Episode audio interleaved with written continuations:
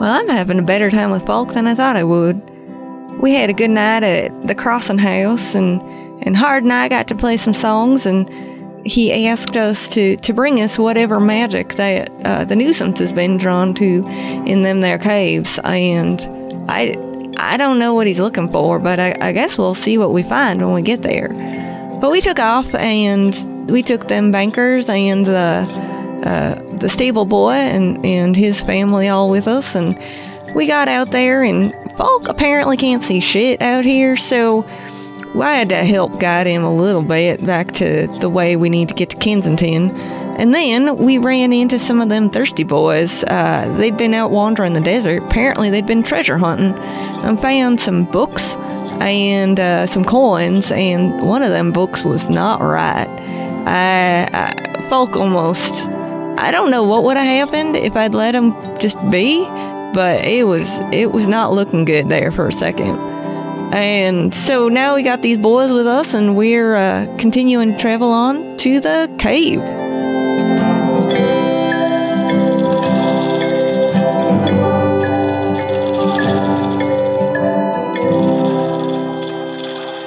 After you guys met up with the with the thirsty boys, um, with Ashton and his crew, because uh, they were punking you, as I recall, is why I named him Ashton. That's their that's their official name now.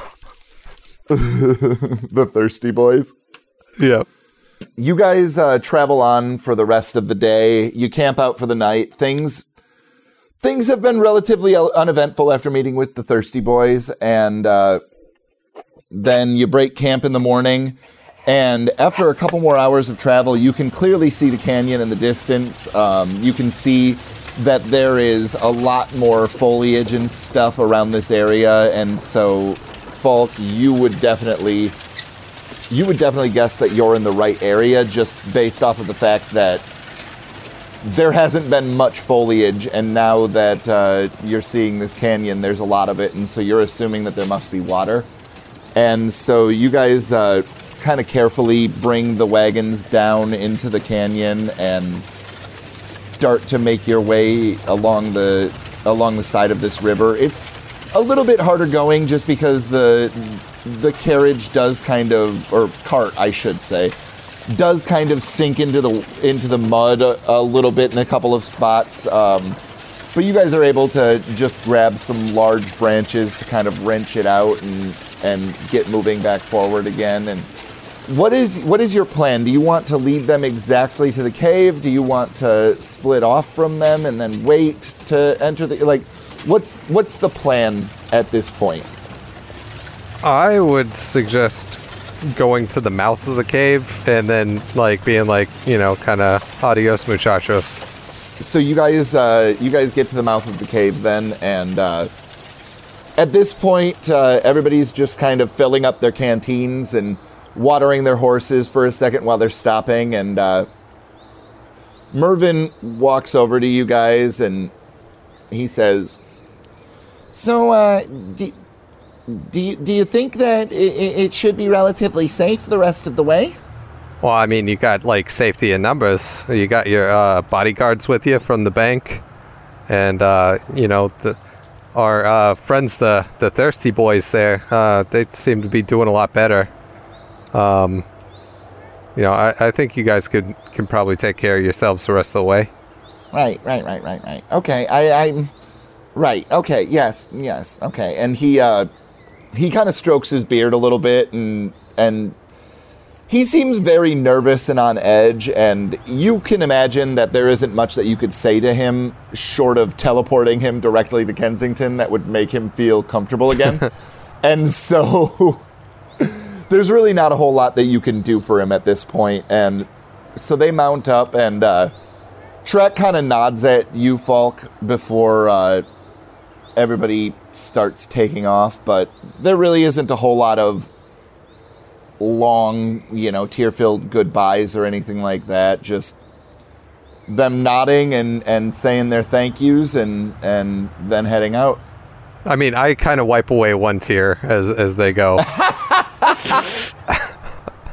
and I also Fair say, uh, "Oh wait, make sure you you you know drink some water now, and and fill up all your canteens and shit because there's not going to be any more water um, on the way to Kensington, if I remember correctly. Track nods at you and says, All right. And slugs down some water out of his canteen real quick and then jumps back off of his horse and refills it. And everybody else does the same quickly. They do have a rather large reservoir um, in the back of the cart, but it's still it still isn't a bad idea just in case bad weather or something like that would show up and if they did have to hole up or wait or anything of that nature it'll definitely be a good idea to have as much water as humanly possible Oh yeah, and tell everybody to stay the hell out of Fillmore's Crossing. right well yeah of course we're we're not going to recommend that people go there it's, it's it's dangerous Well, that's that's good. I'm glad we're on the same page. Bye. ta-ta and uh, Y'all take care. they spur their horses and start heading down the river All right, Alivari, you ready to go into this thing? I, I gotta warn you, this this guy's a little bit weird. Well, I, I've seen plenty of weird o- over the last few days, so it's all good. You know, i- i- if it all goes good, I mean, um, he likes shooting guns. We we could always do that with him too, kind of kill the time on the way back. Well, I I suppose if you really wanna, but um, I, I I I bet he likes music as well. Oh, I'm sure. In fact, uh, Alivari is going to get out her fiddle and like start to play it as she walks in. Do you know any songs about like um, uh, bald subjects? uh, a bald. What? He he uh, he's very particular about his um his taste in men. Ah, so he he prefers the bald man, is what you're telling me. Oh yeah, he was uh, infatuated with Tom. Well, it's hard to to believe anybody could be infatuated with Tom, but all right. Everyone's got their type. I, you know, I I ain't here to to look down on anybody for for what they like. So all the more power to them, I guess. So as we start to walk into the mouth of the cave, I go, uh, knock knock, nuisance. We're home. Come here, boy. And I uh pat my um knees. Why are you calling him like a dog? all of a sudden this dog-faced creature that's covered in this coarse brown hair that has like almost a beaver tail um, attached to him and these long sort of almost bird-like claws starts to bound out um, and then it gets into the light and goes ah! Ee! ah! it burns it burns it burns Oh shit, I forgot about that. Ah, And I walk in further to get out of the light. So one of the things that you notice about about the light because you guys are here probably about midday again and the light shines in along the left-hand wall and sort of in the middle of the entrance for quite uh, quite a ways actually which is relatively surprising given the fact that this cave is in a can- is in a canyon but it seems to kind of go in for at least 30 feet or so. That is also very weird seeing that it's noon. Oh, that is you're right. It is noon. Um so it uh it probably doesn't go in that far then. It probably only goes in like 15 feet or so. okay.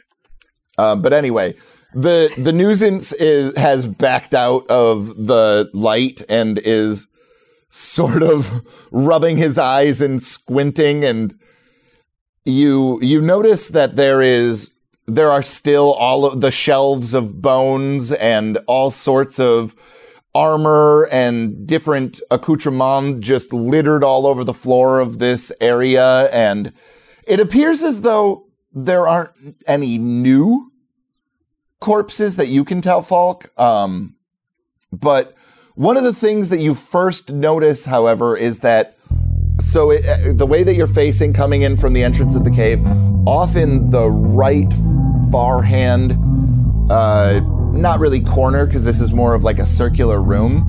It appears as though um, some sort of an entrance has opened up, leading deeper into into this cave. Uh, I don't remember that being here the last time I was there, or here. And I point to it, uh, to it, um, and I'm l- l- looking at Alivari when I uh, say that. The the corpses on the floor or the uh Oh no, the the entrance. Uh, Oh, that room wasn't here the last time uh, well that's we were here. different. You don't usually have just random rooms opening up unless he's been mining. How long has it been since you met him? Oh, about uh, what's it been like four days? Four or five.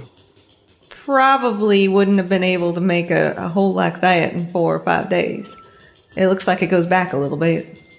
So another thing that you notice about the this cave proper is there is a lot more writing scratched in um, into the walls. Like he's he's written that same thing over and over again.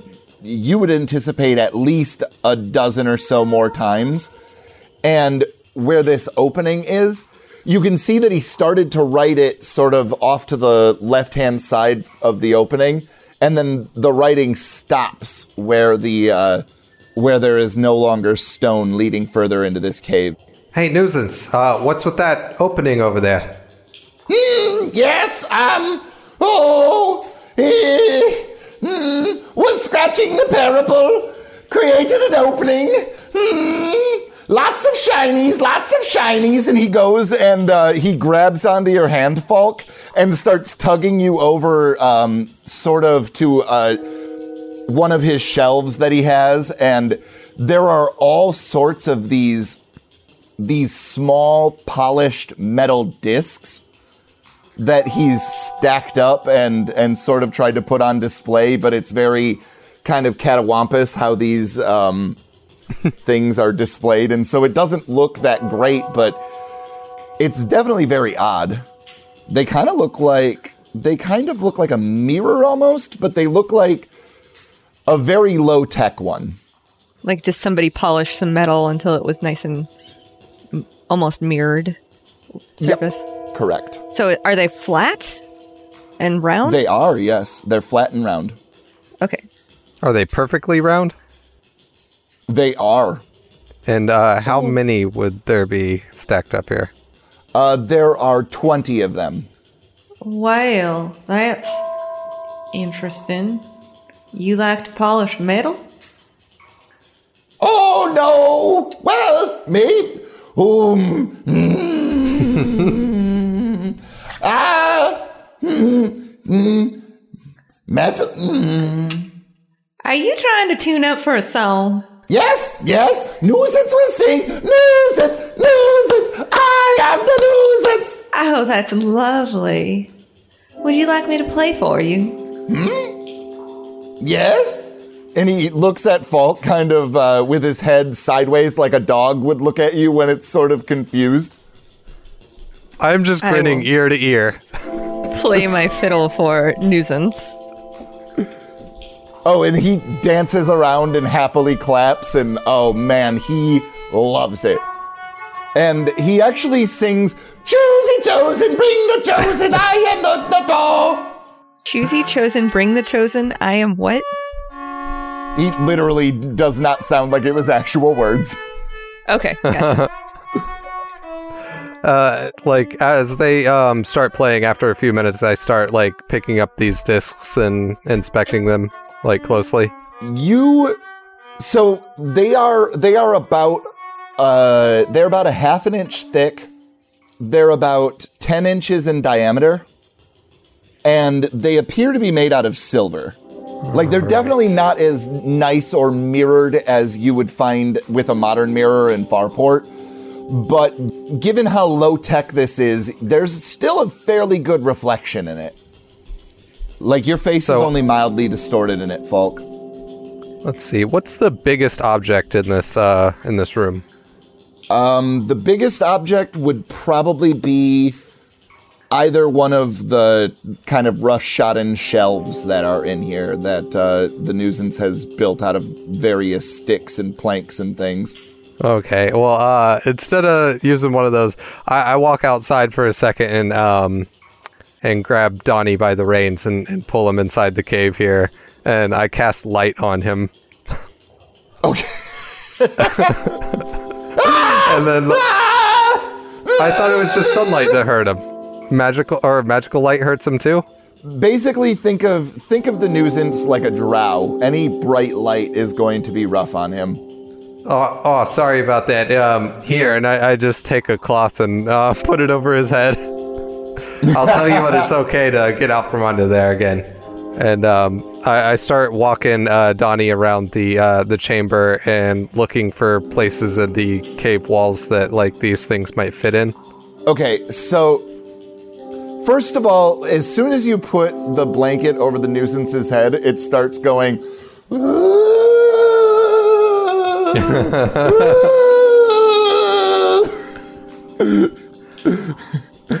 oh no, Alivari, we got a ghost in here. And uh, he kind of claps his hands and gets uh, very excitable again and shakes in the way that you recall the nuisance does. And you start to lead Donnie around this, uh, the circumference of this cavern. As soon as you get near the entrance, you can see that there is a small metal bracket that uh, looks to be a it looks almost like a plate holder, like you know, um, like your good china that your grandma has. She's got those those little brackets that you can set them in, where it's got just like the two hooks that sit where the plate will sit into it. All right. And it's but the, the, they're made out of metal, and they look to be about the exact same size as these discs would be, just a little bit bigger, as though it looks like maybe they fit in All right. And you said that was near the entrance. near the uh, second entrance, the one that the nuisance opened. So the plate racks are on shelves or they're just like built into the wall? So the wall is sort of carved out just enough to put this bracket in, and then it's it's basically got just a little pedestal of stone. Gotcha. I start to kind of uh, investigate the pedestal to see about how many of the plates could fit in there. So you think one plate uh, would fit in there quite nicely. One of the other things that you notice as you're sort of looking at it, and do you touch it at all? Um. Yes, I touch it with my bare hands. It swivels. Oh, okay. I bet you thought that that was going to go a lot worse than. When I touch it, I go ah, Falk, are you okay? and I just start laughing. you know, after after you touched that book and you went all a little bit crazy, uh, I, I I would think you'd be a little bit more careful touching things that you don't know about. Oh, I forgot about that. Yeah, that was probably a bad move. How can you? Whatever. So I place one of the plates in uh, the bracket and um, start swiveling it around. it moves freely and it it appears that you can move it about 90 degrees either direction like the wall is is too much in the way to move it really any further but you can point it uh, you can point it almost uh, directly at the entrance to the cave proper if that makes sense so All right. to make this simpler we're going to have um, we're going to have uh, entrance one, which is the entrance that you walked in to, you know, come from the canyon, and then entrance two is to this new sort of cave system that uh, exists now. All right. And there's no other exits from there. Not uh, that you can see, no. It seems like this, uh, like entrance two. It seems like the cave goes down quite a ways from there, though. Okay, so it's a larger space from entrance two. Yep. Okay. Well, uh, Hard wanted us to come here and look for uh, something, see what's down here. Yeah. Um, Uh, what else have you found in this uh, this new area of yours, nuisance? A door, a big, beautiful door. Oh, really? All right. How far down this cave will it be? Um, hmm, a walk, a walk, a walk, a walk. All right. Could you show us where this door is? Yes, yes, yes. And he he like throws part of the blanket uh, back over his head so he can see again, and he grabs onto your hand and starts to bustle. He's not very fast, and so it's not like he's hard to keep up, and he's definitely not dragging you. But uh, he starts to bustle and shuffle down this cave, and uh, Alivari, you notice that uh, that after another like twenty feet, there's another bracket. Hmm. And as you go another 20 feet, there's another bracket, and they're sort of alternating sides. So the first one um, at entrance two would have been on your right hand side, and then the second one left hand side, and third one right hand side, and so on and so forth. And this continues at 20 foot increments um, until. Well, go ahead. You guys can talk first before I. Well, now that he pulled me in here, I, I can't see anything. We left Donnie back there in the, the main entrance. Uh, do you see anything in here? Uh, are, there's no torches or anything in here, Alex? It's oh, just darkness. tief- tieflings don't uh, don't have dark vision, do they? I do. I'm just asking for Falk's sake. There's nothing. No, there are definitely lit. no torches. Nope. Okay, just making sure. Uh, well, um, that's too bad. Did did the nuisance grab both of our hands? No, just just- yours. Just mine. Okay.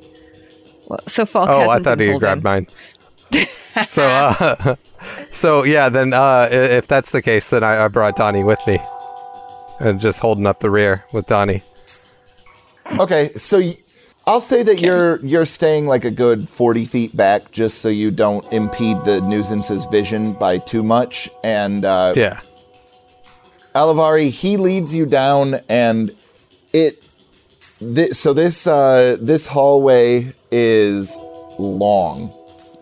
Okay. Like you guys, you guys go and for twenty foot incre- or at twenty foot increments for twenty of them, sure.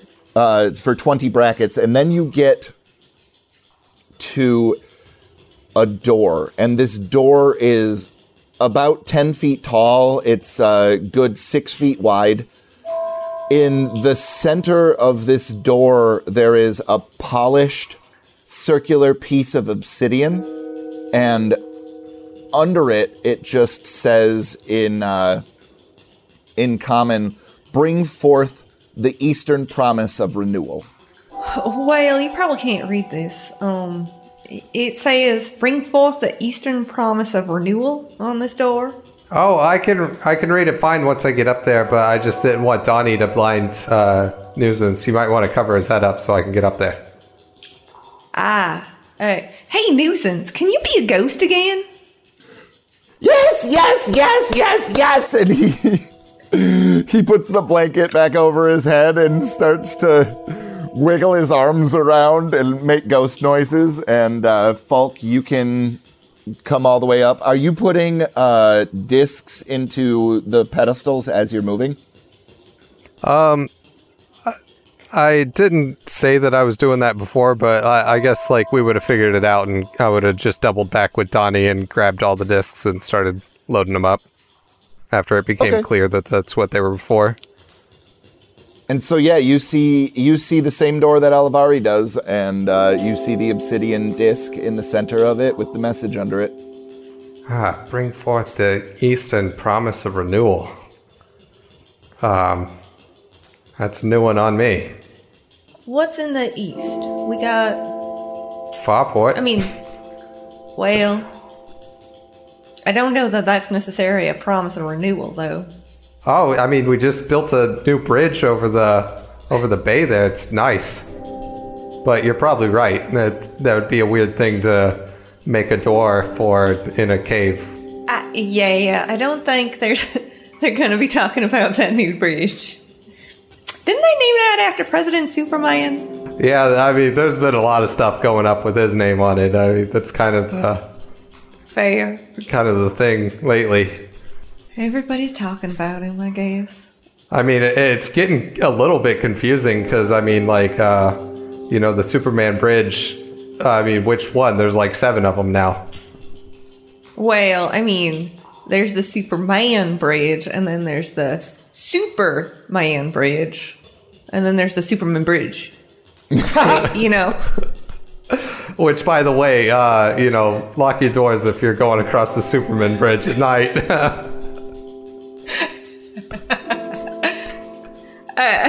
I don't know what doors I can lock if I'm going across a bridge, but all right.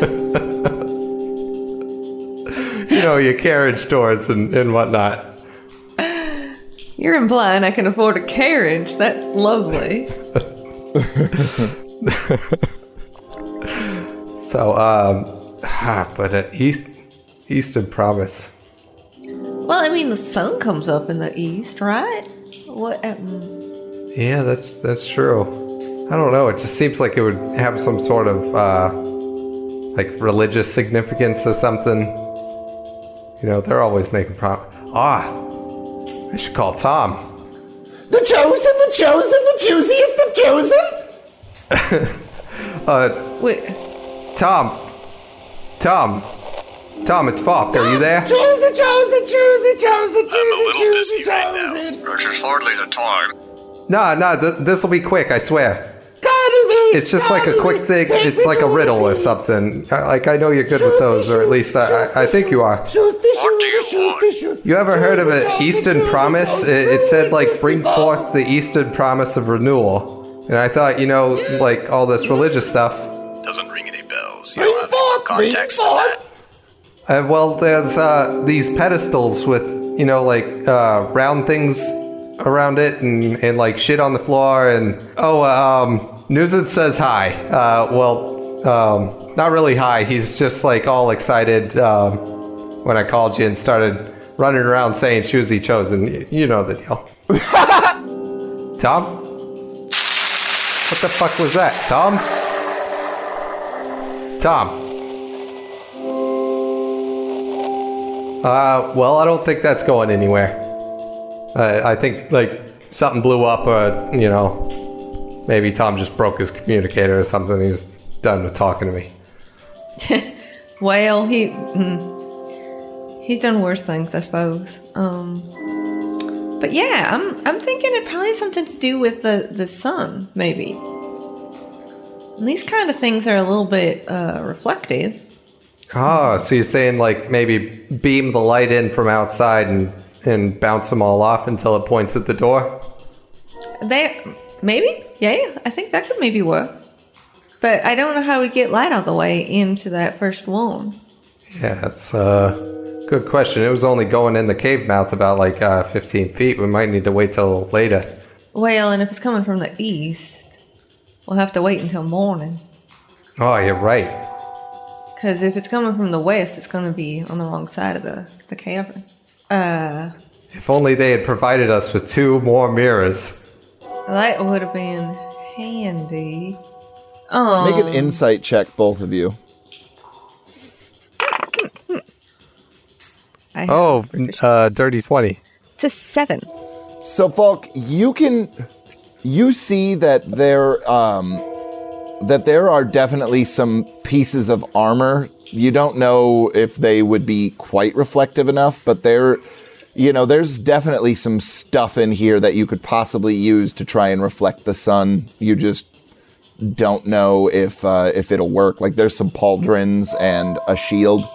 All right, well, I'm going to try it.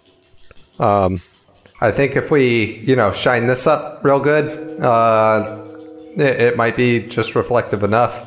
I mean, these discs aren't the, you know, aren't exactly the most reflective surface either. Would prestidigitation shine them?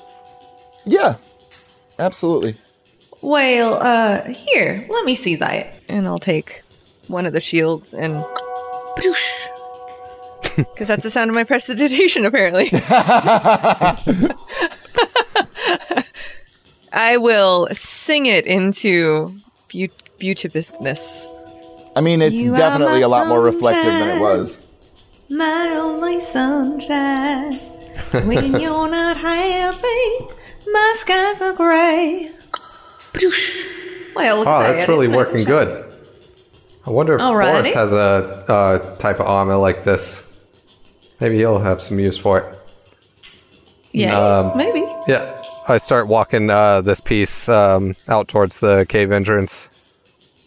Um, I'm going to guesstimate where the things need to be positioned to be able to reflect the light down here and adjust them accordingly.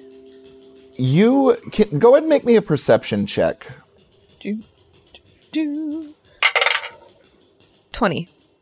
So when you're um when you're going out to the mouth of this cave, this would be as you're facing towards the canyon.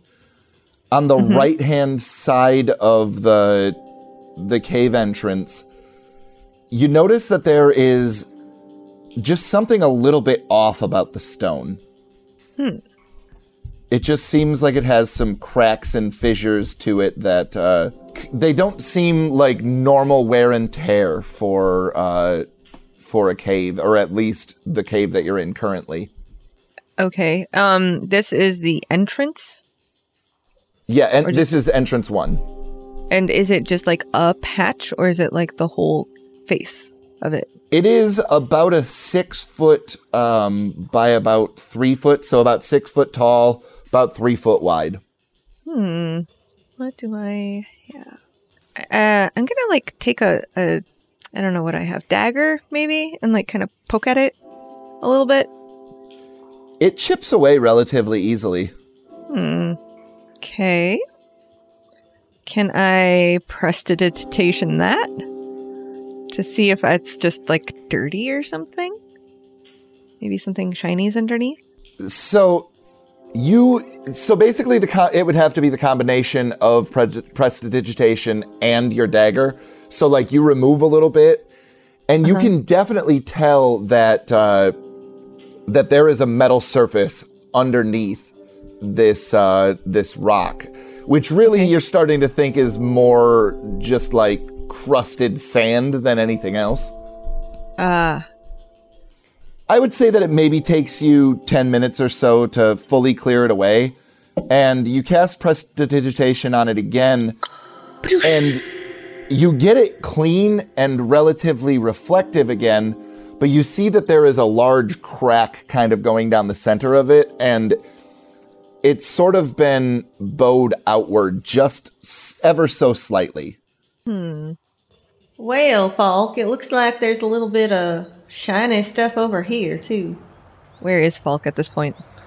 I'm I'm like trying to hang one of the um armor pieces like on the far sort of um wall of the canyon to reflect the western sun back towards the cave mouth to like Oh, Get so all you're like area. across the canyon from me. yeah I think Never so mind. yeah you say something and I, I just kind of turn and do a thumbs up and I'm like yeah great All right. Um, does this move at all? Is it just stationary?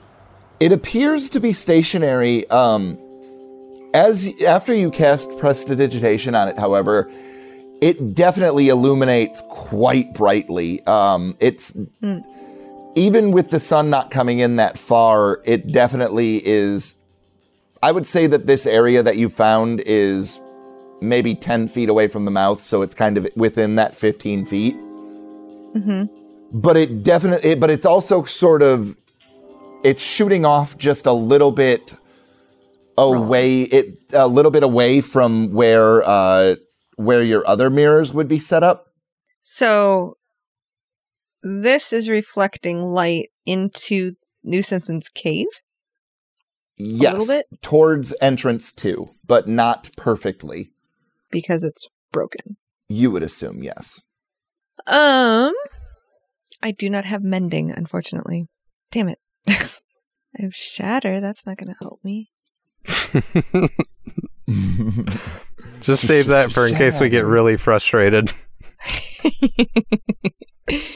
If I push on it, does it like buckle at all or bow in? It does. Um, why don't you go ahead and make me an athletics check? Oh, it's a 19. So you take one hand on either side of this crack and you sort of push in, and it doesn't take a ton of effort because it seems as though it kind of wants to be in that original position. And as soon as you do that, a beam of light shoots across the cave and hits one of the mirrors and you wait for maybe I don't know 10 15 seconds or so and you start to hear grinding in the coming from entrance 2. Okay. Is Falk close enough to cast a message on? Yeah, why not? Hey, Falk, I, I think I figured it out. It sounds like the door's opening. Oh, really? After I climbed all the way up here and got this thing here, ah, fine, I'll be right down. I start I'm to climb picturing down the. Falk was like holding the shield up and like trying to position himself and like reflect the sun, and he's just playing with this, you know, tiny little beam of light and trying to, you know, do everything in his power to. And then all of a sudden he gets that message and just looks so, just so defeated. Yeah, like the last hour for me has been sweating up a storm and then also like vigorously cussing out every single little thing that hasn't gone my way.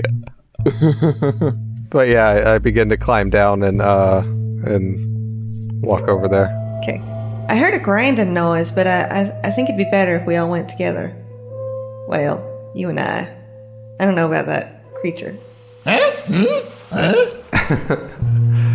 Uh, just real quick, um, looking around the like all the areas where he's written that that um that saying or whatever. The is it the the cross the river, cross the stream thing? Yep. But that was all in abyssal, right? So I couldn't read it. Yes. Okay. Correct. But it's, But it's do- all the same characters, so you would recognize it. You know what I mean? Like you guys have had right. it translated for you. And then since this uh you know thing that we've done with the light have any of those um writings like started to look weird or anything? Nope. Oh, okay. Would I be able to read that? Is that close enough to Infernal? Um, why don't you? What kind of a check would we want to make that? I got a nat 20 plus whatever you want to throw at me. Sure. Yeah, you can read it. That's fine. Okay. And what does it say exactly? It says, Cross the river, cross the stream, from the abyss is born new fiends obscene.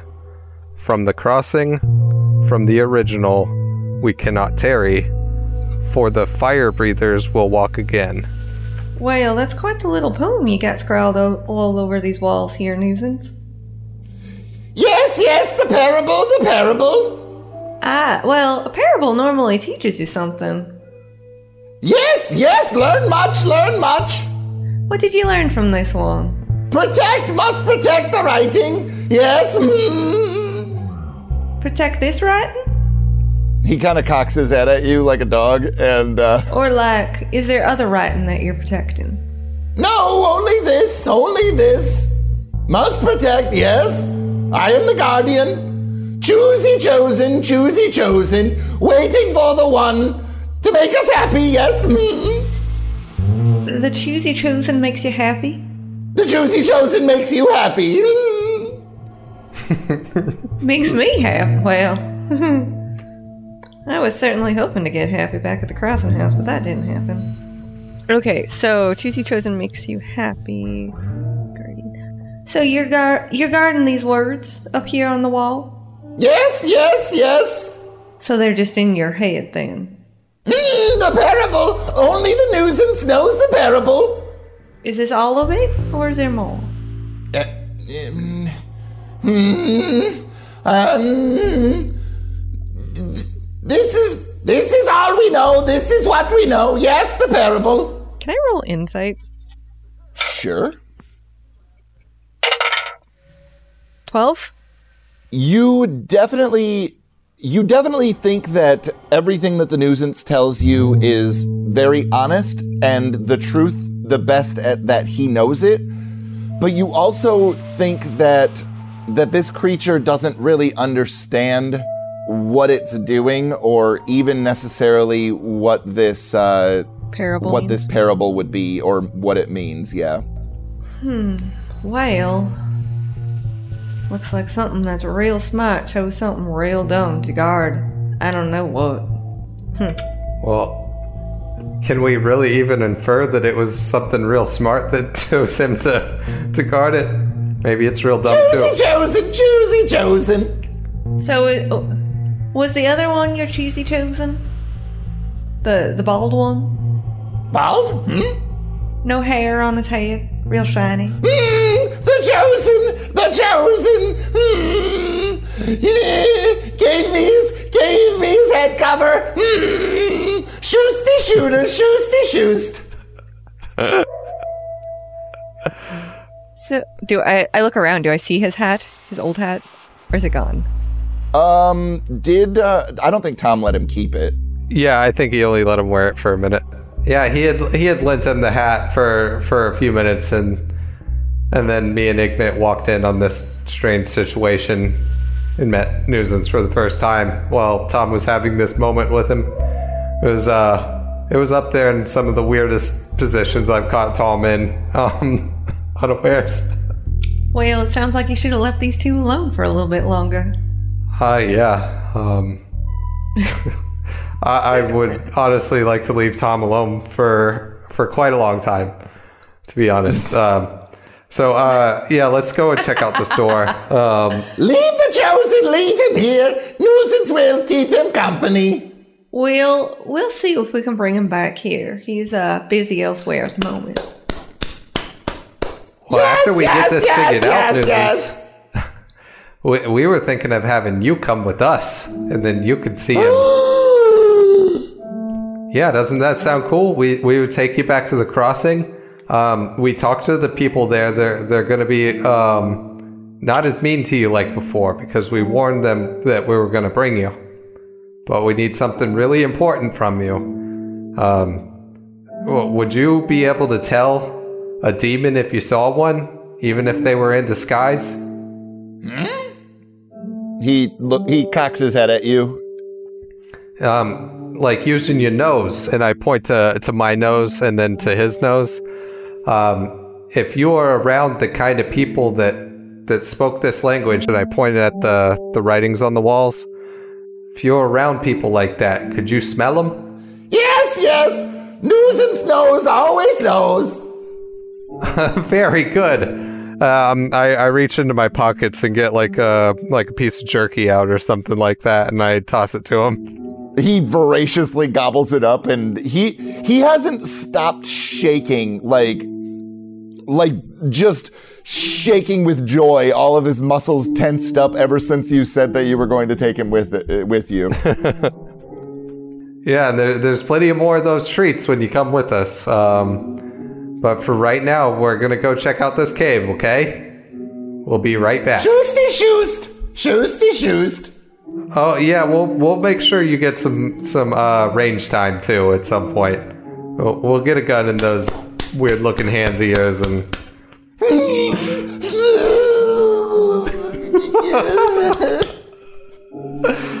all right, let's go check this thing out. And um, But uh, as we start walking down the thing, like the the smile kind of um, drains away from my face, and I get kind of serious, and I do um, like unholster the um, Samantha, my uh, my revolver. All right.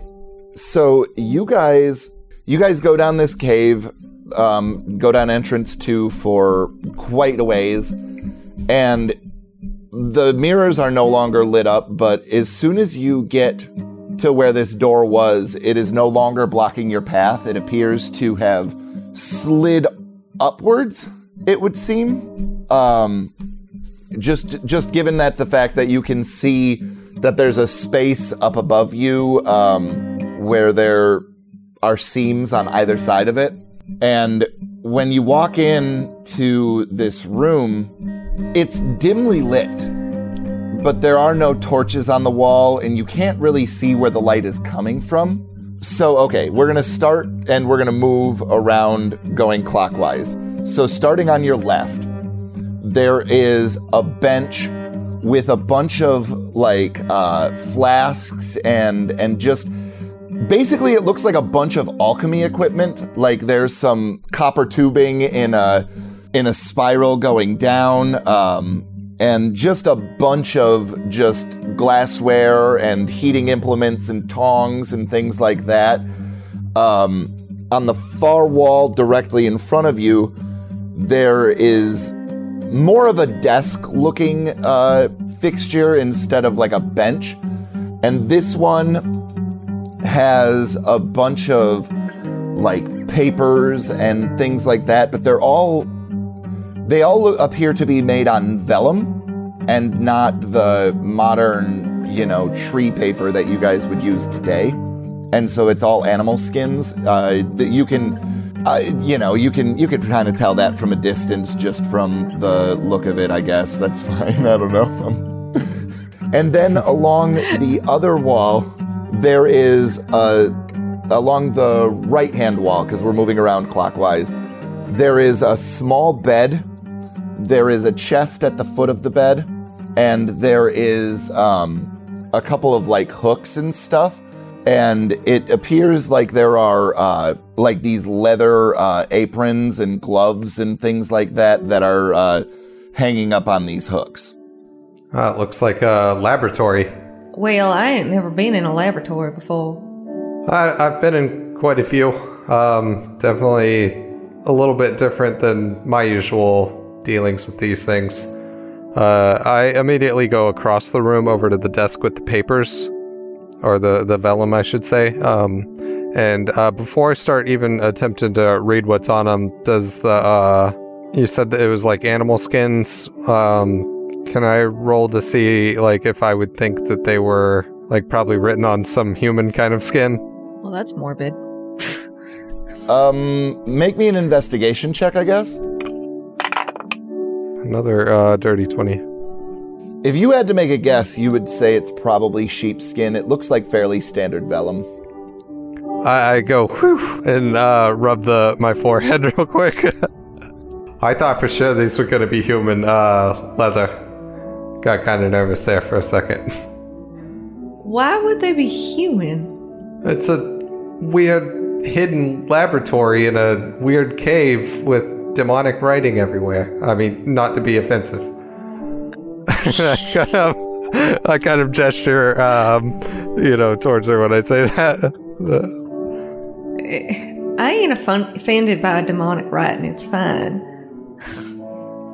but, uh, yeah, it is demonic writing. You're right. All right, so um, I, I, is the writing on these papers uh, abyssal? It is not. Um, so it's actually a couple of different languages, uh, one of which you speak and read. All right. Um, and so you've got common, and then you have uh, you actually have draconic on a couple of these. So um, I, I start reading off, and, and I'm going through the common, and then um, I start reading off the draconic. Wait, wait, wait, wait. You just said the whole thing about demon languages, and now you're speaking something that sounds worse than anything I can speak. Wait, what are you talking about? I'm speaking common here. Uh, no. Whatever you were just speaking wasn't common. Yeah, it's right here, plain as day. I go and look. What does drag draconic look like, Alex? Alex? I don't know where Alex came from. Tim? Sorry, I'm back in uh, Beholder's Eye. I apologize. No, it's all good. That's actually the second time that you've done that. Oh, that's hilarious. I'm sorry. Tim. oh no, it's all good. Like I'm not offended. Like Alex is your normal DM. Like it's not like it's a weird uh, mistake to make. You know what I mean? Plus, your name is P.T. Barnum. yeah, half the time it does say Alex on his thing because one of his uh, characters that he plays is Alexi. well, there you go. That's also part of my confusion. Thanks, Tim, for making it easy for me. in my defense, the uh, other games that I do DM, well, actually, this one kind of as well. I am a little bit like a circus leader. Let's be honest. Uh, Fair. I'm- Anyway. I'm like the acrobat that actually knows what the fuck she's doing, and you get a bunch of clowns running around otherwise. I'm the bear on a tricycle going across the tightrope. So, Falk, the um, a lot of these papers seem to be. They seem to be uh, the ones that are in common seem to be different recipes and stuff like that. Like there are a list of all sorts of uh, ingredients that this person seemed to have been looking for and mixing together, and then some of them would be crossed out. And it looks like the majority of these are not perfected recipes, if you were to hazard a guess, or at the very least, this is this was the the process of perfecting them, maybe. But the ones that are in Draconic, however, they are definitely spell scrolls. All right. Do they appear to be anything that I already know, or do they all look some like something new to me? So one of them is a scroll of fireball. You know that. Um, the other two, you do not recognize. All right. Can I attempt to to learn them, or um? Make an Arcana check. All right. Oh, it was bound to happen when I actually needed something good, so I only got a three, and my Arcana is five, so yeah, eight. You think that if you were to spend some time investigating this, like a, a significant amount of time, you're pretty positive that you could figure out what they are. But right now, at a quick glance, it's not. Uh, it's not something that you're um, that you're comfortable trying to assess at this point. I uh, roll them up and uh, like place them in my bag. Then I'll uh, continue kind of looking around. What are you doing, Alivari? Well, I don't know anything about the laboratory side, but I know my way around a bed. So I will be looking at the bed and the chest on that side. Okay, so do you want to look inside of the chest then? I'm gonna poke it first with my sword. Hmm. It appears to be made out of wood. Okay, then I will open it. So inside there are a bunch of clothes, and you're looking at them, and they appear to be women's clothes. Not necessarily your size or anything like that, but uh, you would hazard a guess that you would hazard a guess that this alchemist or whoever was using this area must have been female. And Hmm. when you dig in further, you're a bard, so you would know what this is. You find a cittern, A which is no, a cittern. A cittern. It's it's basically like a cross between a mandolin and a lute. Oh, so like a sitar. No, sitars are huge. Are you kidding me? And go ahead and make me an arcana check. That's a three. Well, you're pretty positive that it's magical, but you're having a lot of trouble telling what it actually does. Can I cast detect magic? Sure. Um, so it would be illusion and transmutation and conjuration. Illusion, transmutation, and conjuration. Damn. And evocation. what? I'm a little bit afraid to touch it now. Hey, uh, Falk. yeah. I, I found this this uh, cittern here. It's uh, it's got all kinds of magic on it. It- there's uh, some evocation, some illusion. I can't quite tell what all it, it can do. Could you take a look at it? Uh, sure. Um, I touch it with my bare hands. So why don't you roll me an arcana check? Uh, that's another three, and um, my Are arcana is uh five, so eight. You get the feeling that this thing might might allow you to use its magic, but you definitely have no idea what the fuck this thing does or is. Hmm. Anything? Uh, it, I, I, I can kind of feel the, you know, waves of energy coming off of it. But I mean, other than that, it, it can't make heads or tails out of it. Huh. Well, um, I suppose I could sit down with it for a minute. I I also sit on the just looked up. I, I just looked up Cittern and Sitar, and they look strikingly similar. By the way, Yes, they do. The sitar is bigger, though. He's right. yeah, it is bigger, but yeah, they This do is look. shit. you doubt our D- our fearless My DM. name is Chris, and I have to be a douchebag because Brian's not here to be a douchebag. You knew Brian would totally be a douchebag about this, right? Oh yeah, dude, 130 fucking percent. Tom, Tom, are you there? we got a question about a Cittern. Uh, he's still not answering. well, uh, I don't know why you'd ask him. Anyway, I would like to sit down and try to play it. It sounds wonderful, especially you didn't even have to tune it. This thing has been sitting in that chest for Ernie knows how long and is still perfectly in tune. Well, this here is a miracle instrument. Normally, if you get something with strings on it, it takes half an hour to tune before it sounds this good. Yeah, that's awesome, especially if it has what is that, eleven strings or nine strings. Does anything happen in the room when she starts playing? Nope. All right. Well, uh, Pluck I- out Greensleeves. oh, nice.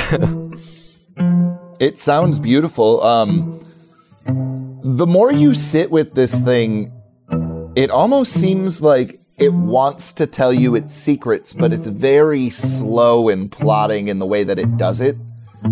And you almost feel like if you were to sit with this thing for a decent period of time that you might start to figure out what it does and what it is. hmm. Well, while you go read, I'll I'll just sit here and keep uh trying to figure this out.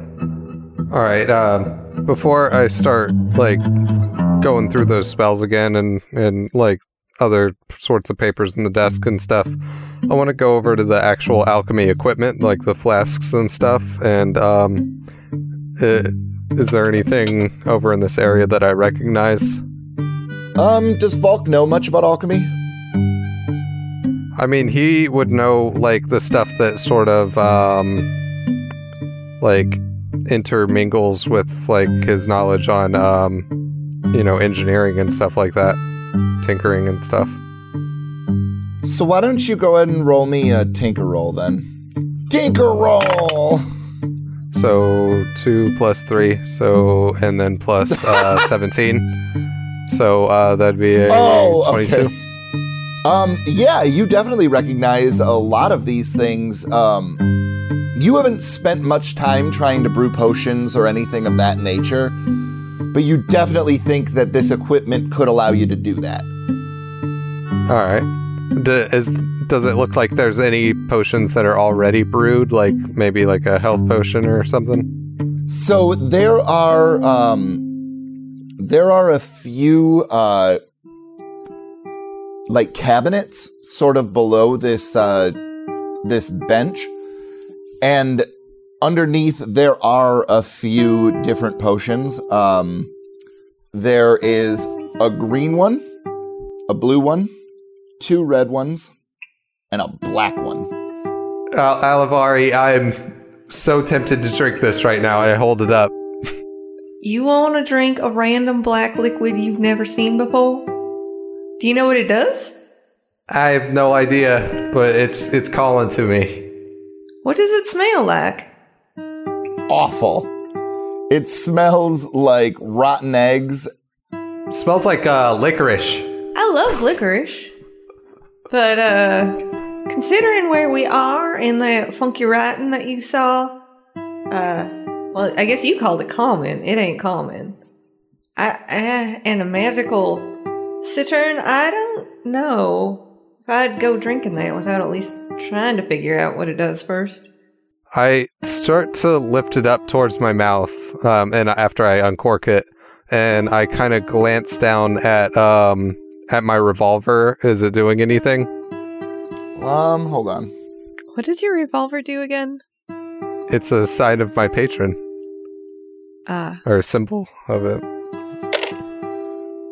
High or low? High. It glows faintly red, but only to you. Alivari, you definitely see nothing. Okay. Ah, yeah, I thought so. Uh, I put the cork back on and um, put it back in in the shelf there. And actually, why don't you go ahead and make me a history check? Natural twenty. what? So, one of those recipes you remember seeing belladonna and wolfsbane and all sorts of very, very toxic um, ingredients. Arsenic on? and cyanide. Oh yeah, dude, just like all of the worst fucking shit. Like there's asbestos in there, like fucking lead, Mercury. Code Right, Red Mountain Dew.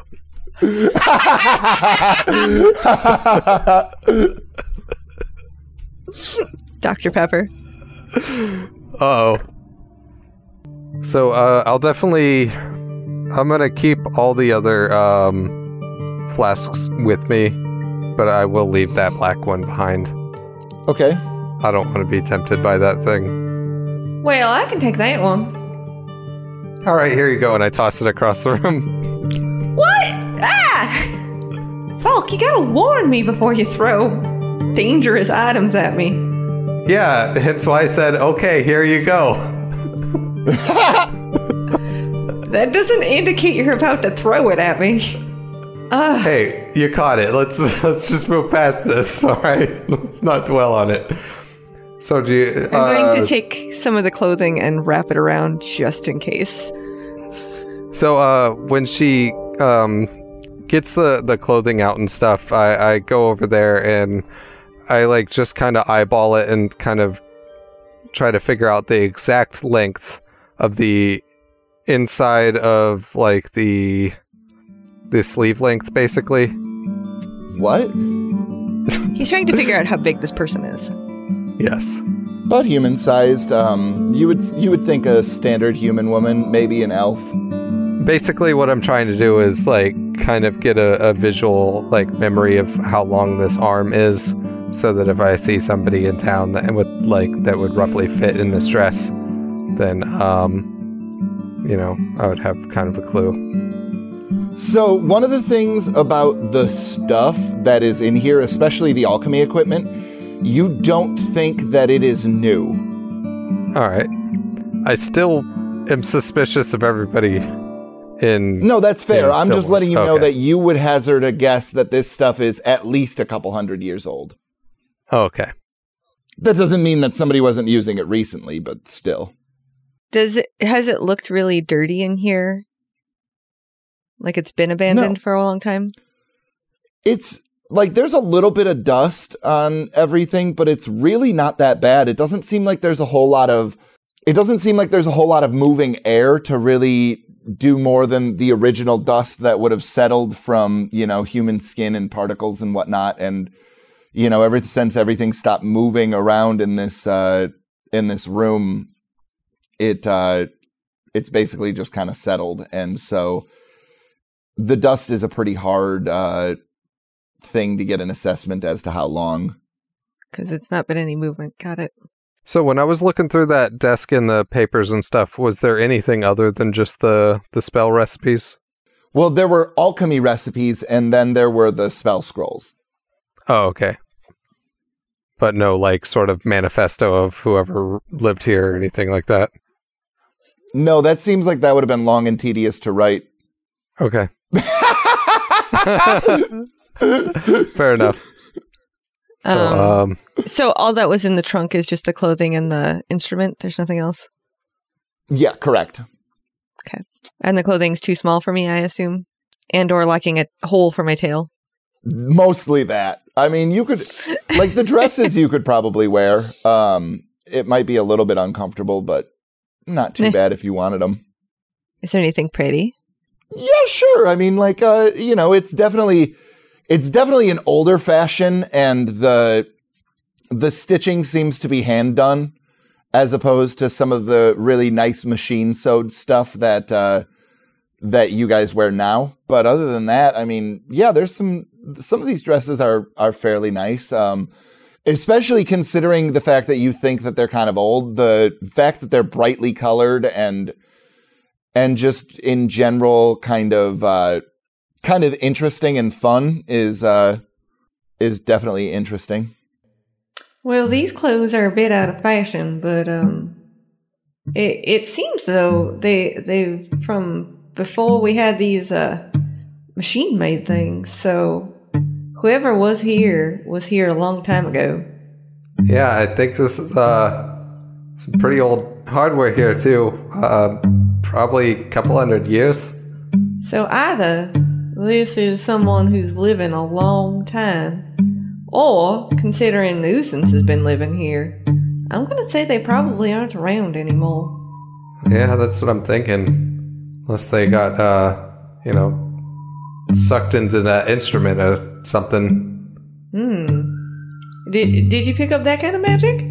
Well, no, but uh, it just something creeps me out about finding an old place like this, and you know, there's some powerful stuff in here. That that alchemy, the the spells, um, you know, something's going on with that. You know, What thing you picked up there. Oh, I just picked up some spells in in, in with those papers. Oh, well, that could be handy. Hopefully, Well, uh, Hard only wanted to know what we'd found, so I guess we we found something. Wait, who was that? Hard Wyatt? Oh, yeah. I, I forgot he goes by that sometimes. Yeah. Oh, yeah. He wanted this stuff, didn't he? Yeah. Okay, That's so part of the reason I yeah, took like the black one. yeah, I, I start gathering up everything um, that I can fit. Um, You you forgot that we made a deal, didn't you? I whistle to Donnie, and I'm like, Donnie, get down here. And I load everything up into his uh, saddlebags. Yeah, absolutely. It uh there isn't a ton of stuff like uh like I said there's those potions that you found, there's the papers. Um are you taking all of the alchemy equipment too? As much as I can fit on the on the donkey. I was about to say you're to need uh you're going to need Winnie to help you too if you plan on taking all of it. How are we gonna get back to uh, Fillmore's Crossing if we got all of our mounts tied down with all this stuff? Well, I mean, just how we got here. I mean, they'll be a little bit encumbered, but I think they can make it. We'll be traveling at night too, so the heat won't be getting to them because, uh, you know, our, our friend here can't travel during the day, and we'll probably have to camp on the on the way back too. Oh, that's right. Well, all right. Uh, is there enough? Like, would I look at this and think that we can also ride on the on the horses or horse and donkey, whatever? Yeah, I think that uh I think that you you would know that you're definitely going to move a little bit slower just considering the amount of burden that you'd be putting on these creatures. Ex- excuse me, especially considering the fact that the nuisance will have to ride with one of you. Mm, Right. Yeah. Well, all right. Um, whatever we need. I guess if we're gonna take it all back, we're gonna take it all back. And Ed, would right. Winnie actually fit down here? Yeah, I think that it's a little bit uh, it's a little bit tough going um, for her to turn around Okay. in the in this room, but it's not anything that you guys can't manage. okay. Cool. And so yeah, you guys get all your stuff loaded up and uh, what do you guys want to do while you're waiting for the evening to take off with the nuisance then? Um, fashion montage with all those dresses.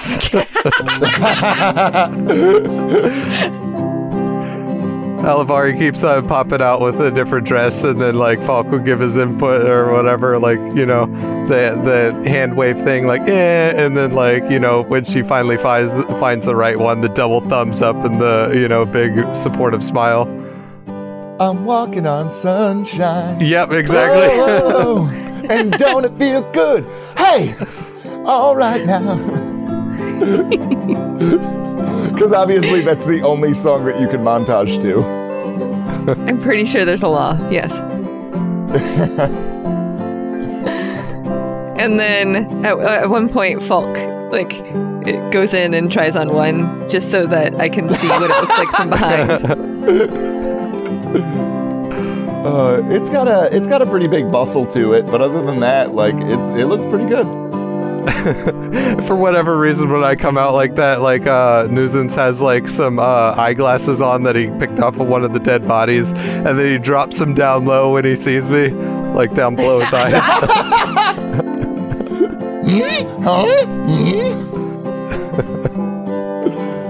oh fuck. So, do you guys have anything productive that you would like to do while you're waiting for uh, nightfall? Absolutely not. Um, I assume I can attune in that time, maybe? Yeah, absolutely, 100%. Okay, so what do I figure out about this cittern? All right. So it eventually whispers its name to you, and Ooh. you understand that this is one of the instruments of the bards. And you've probably heard songs about these instruments and how they're they're these very special instruments that were created specifically and could only be used properly by bards. And, and as a matter of fact, you think that it might be dangerous for anybody else to try and use them at all, like even if they're not trying to use the magic. And this is the Mac Fuirmidh Cittern, which allows you to invoke the following spells once each day Okay. fly, Okay. invisibility, Ooh. Okay. levitate, Yeah. Awesome. protection from good and evil, or from evil and good, sorry. How dare you? I, how dare they change the fucking spell name on me, Good and evil flows better, but anyway. right? Um, bark skin, I can do one of each of these per day. correct. Whoa. That's OP. No kidding. Cure wounds, Fuck, dude. I thought the list was done. That's amazing. and then one more fog cloud. Gotta have my vape. That's what every time I see fog cloud, that's all I think of now. Yes, fog hat. Does it make more sense as to why you saw all those different types of magics? yes, 100%.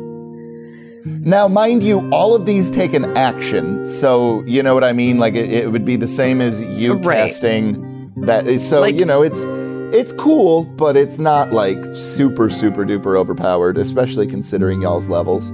Fair. so during this time, can I be looking over those uh, scrolls and see if I can make any heads or tails out of either of those other spells? Whoa, you want to do something productive? I mean, I don't really want to. I, I just kind of feel like I have to at this point. I'm That's just sitting fair. there like playing my my new toy, so yeah. Otherwise you're sitting there with with um nuisance. Yeah, Right, I'm, I'm so, reading this um, stuff to news and says I'm trying to figure him out too. One of these scrolls, it takes you it takes you a little while to figure out exactly what it is. It's definitely divination magic of some sort. And the other one is easy. Um the other one is is just uh dimension door.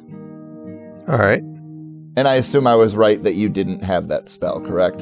No, I didn't. Okay, good. So basically this thing outlines a ritual, Falk, that you can you can set up and you draw this pattern on the ground in chalk. And if you spend 10 minutes casting this spell, it would summon a creature from a different plane for up to a minute. And it is trapped there to do your bidding. It doesn't it cannot move outside of the circle that you draw, but it can definitely answer questions from what uh, from what you can gather from looking at this. All right. Falk, I think I figured it out. And I'm playing and I start to levitate. Look at what this thing can do. Isn't this amazing? Whoa, that is awesome. And then I cast levitate and I um kind of snap the fingers on my gauntlet and start flying too. And then um and then uh oh what's it called? Um Huh? and then Harry Belafonte the song from the end of yeah, the Bel- Belafonte, yeah. Jump in the line, rock your body in time. Okay.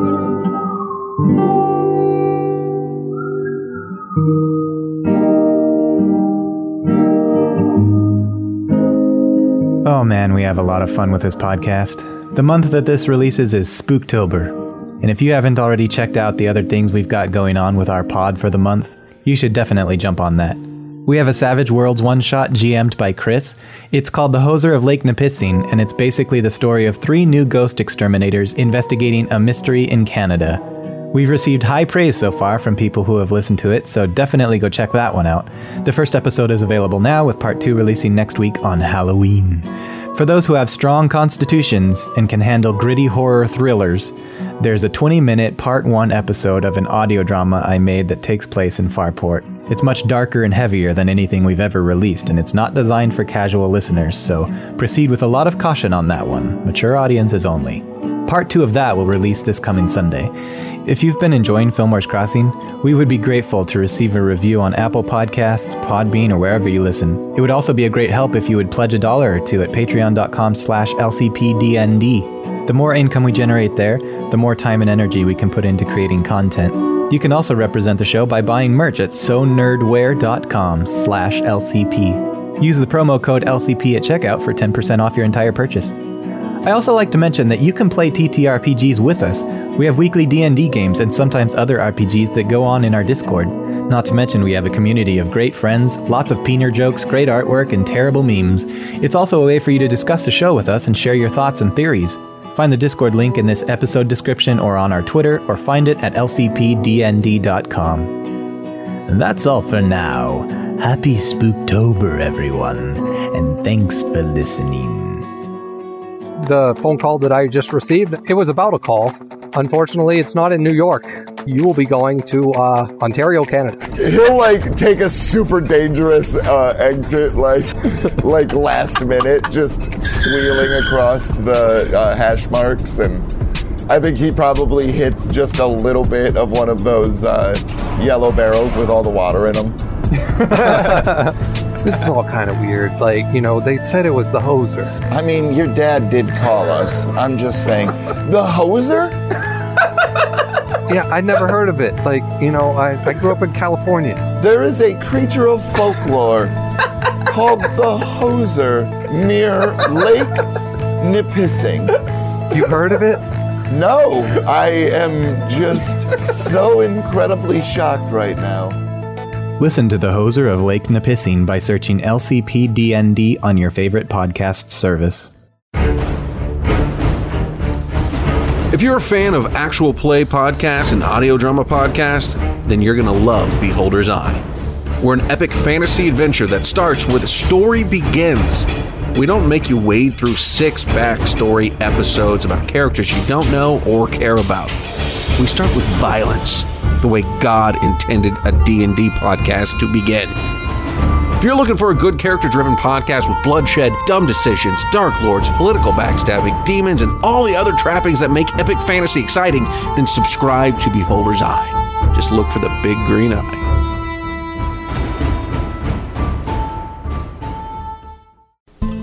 I'm here to make you an offer that you can't refuse.